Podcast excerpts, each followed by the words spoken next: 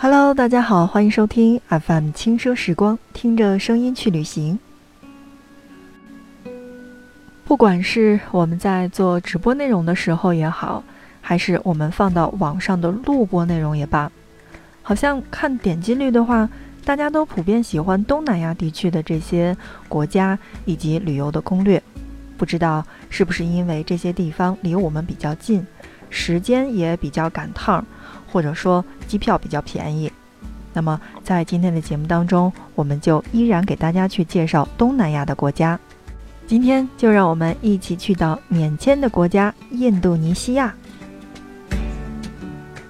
提起印度尼西亚，大部分人的第一时间会想到的是湛蓝的天空，还有浪潮翻滚的印度洋，细腻的沙滩。热带风情的椰子树，还有物产丰富的稻谷梯田，以及肃穆巍峨的活火山，美景丰富多彩，数不胜数。这些热带岛屿特有的景致，吸引着来自世界各地的游客前往印度尼西亚这片乐土旅行。印尼被称为是万岛之国。虽然每个岛屿的面积不尽相同，但却有着璀璨的繁星般数落在印度洋之上，共同构成了印度尼西亚这座岛屿王国。印度尼西亚南北方向横跨赤道，东西方向绵延五千多千米，由大小各不相同的一万七千多个岛屿组成。加里曼丹、苏门答腊等等和这五座岛屿连在一起。占据了全国领土总面积的百分之九十以上。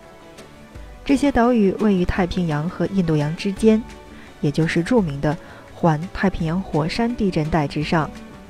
印度尼西亚为数众多的活火山及山峰，也为旅行者们带来了无与伦比的火山徒步精彩体验。而印尼拥有着丰富多彩的自然景观，最高峰塞梅鲁火山，地貌坑洼的。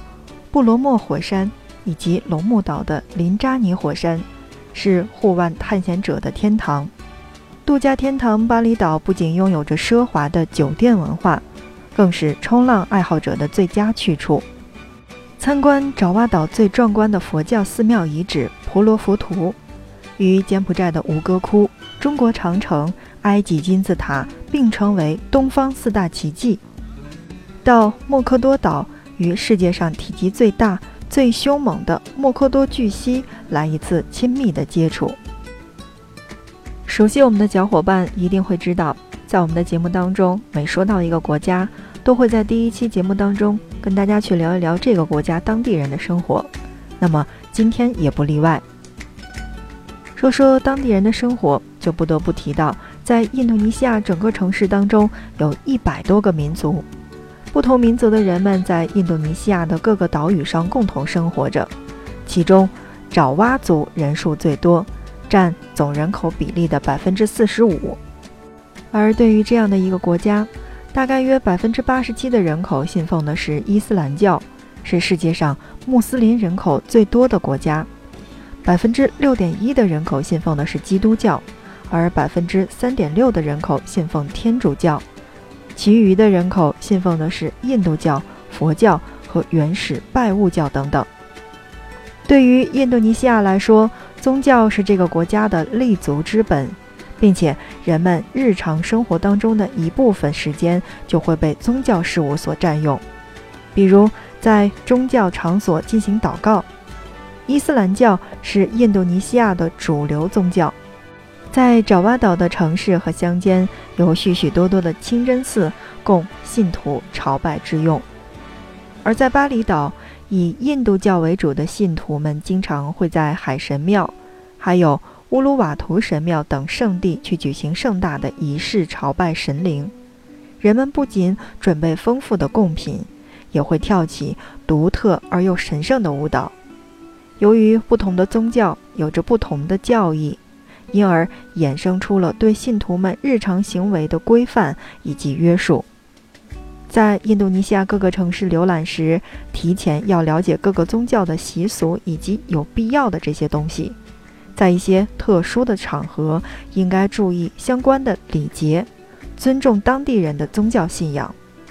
此外，印度尼西亚人普遍家庭观念是很重的，尤其在当地的一些传统节日的时候，可以看到街上都是赶着回家过节的人们。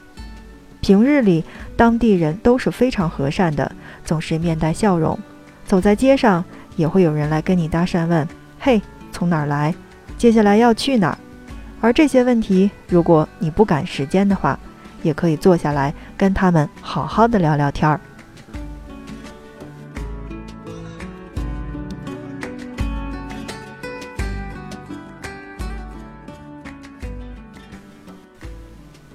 好的，正在收听到的是 FM 轻奢时光，听着声音去旅行。这一期的节目，让我们一起走进印度尼西亚，来关注印度尼西亚的城市概述。那刚刚我们是说完了印度尼西亚整个的这样的一个国家概述和当地人的生活，那不得不提到的是，旅行者的忠告要告诉你的是，印度尼西亚是一个小费传统的国家。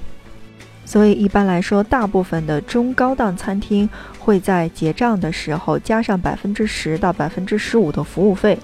那如果要没有标出的话，在接受当地人服务的时候，建议支付一万卢比的小费，并且不要使用硬币。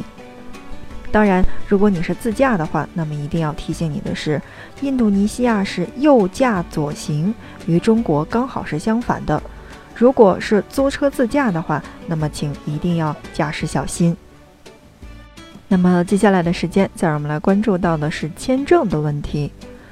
在节目的一开始，我就说到了哈，那这样的一个地方，也就是印度尼西亚整个国家是实行免签制度的。没错，那自二零一六年的三月二号开始呢，那到访印尼的中国公民享有免签的资格，免签资格是限期三十天。不得延长及转换成其他类型的签证或者是居留签证。那免签政策仅适用于旅游目的，不可用于工作，比如拍摄婚纱照等等。那么一旦发现的话，很有可能就会被遣返。而护照的有效期同样也是在六个月以上。当然了，还有一些小伙伴呢，经常会问到，免签是不是就证明我们不用带护照了，或者说不用去敲章了？那么我要告诉你的是，不是。免签的注意事项呢有很多，比如第一个就是敲章的这个问题。那免签政策规定的是，中国旅行者停留的最长时间是为三十天，而且不可延期。因此，如果想在印尼逗留超过三十天的话，只能申请落地签或者说普通旅游签证。此外，印尼计算天数的方式是从入境当天开始计算的，即使是你当天晚上的十一点三十分入境，也算是一天。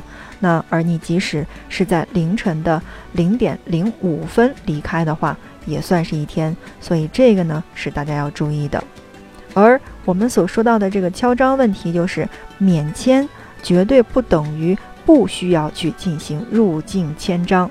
那从印尼离境时，那出入境的官员会检查入境章，以确认旅行者的停留天数。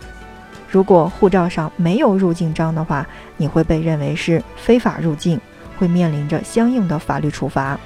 那么，所以通过免签通道的时候呢，一定要先确认护照上是否被敲上了入境章。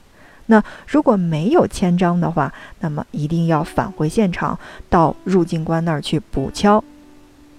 对于很多没有出过国的小伙伴，一说那免签国家是不是就不用拿护照这个问题，那我要告诉你的是，不是。就像我们在印象当中，我们在国内的话要随身携带身份证。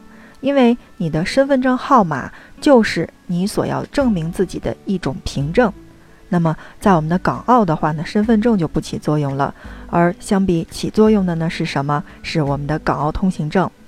出了国之后，可以证明我们身份证的唯一就是我们的护照，所以护照是必须要带的。那不知道没出过国的小伙伴们，对于我这样的解释满意了吗？当然，如果说是走的自由行的小伙伴的话，那一定要注意，去到印度尼西亚的时候呢，这个免签的入境口岸基本上是对旅行者开放落地签，那所以口岸会有落地签以及免签的两条通道的。如果旅行者通过的是落地签的这个通道入境的话，不但不能享受的是免签的待遇，而且还要交纳三十五美金的落地签费用。这个是你在入境的时候一定要看好，然后再走这个通道的，这是我们所要注意的。当然了，这个免签适用的很多的口岸是都可以用到的。那不知道你有没有喜欢去到印度尼西亚呢？嗯，如果你喜欢这样的一个地方的话，那不妨去上网查一查，这个口岸真的是很多。当然，在出入境口岸的时候，一定要注意我刚才说到的那个敲章的问题。好的，那看看时间，我们今天的节目就是这样了，感谢大家的收听。不知道这一期的内容有没有帮助到你呢？那还是同样的话语，那我们的节目希望你的订阅，因为你的订阅是对我们节目的最大的支持。同时，你有什么好的意见和建议的话呢，也可以提给我们。今天的节目就是这样，感谢你的收听，我们下期不见不散。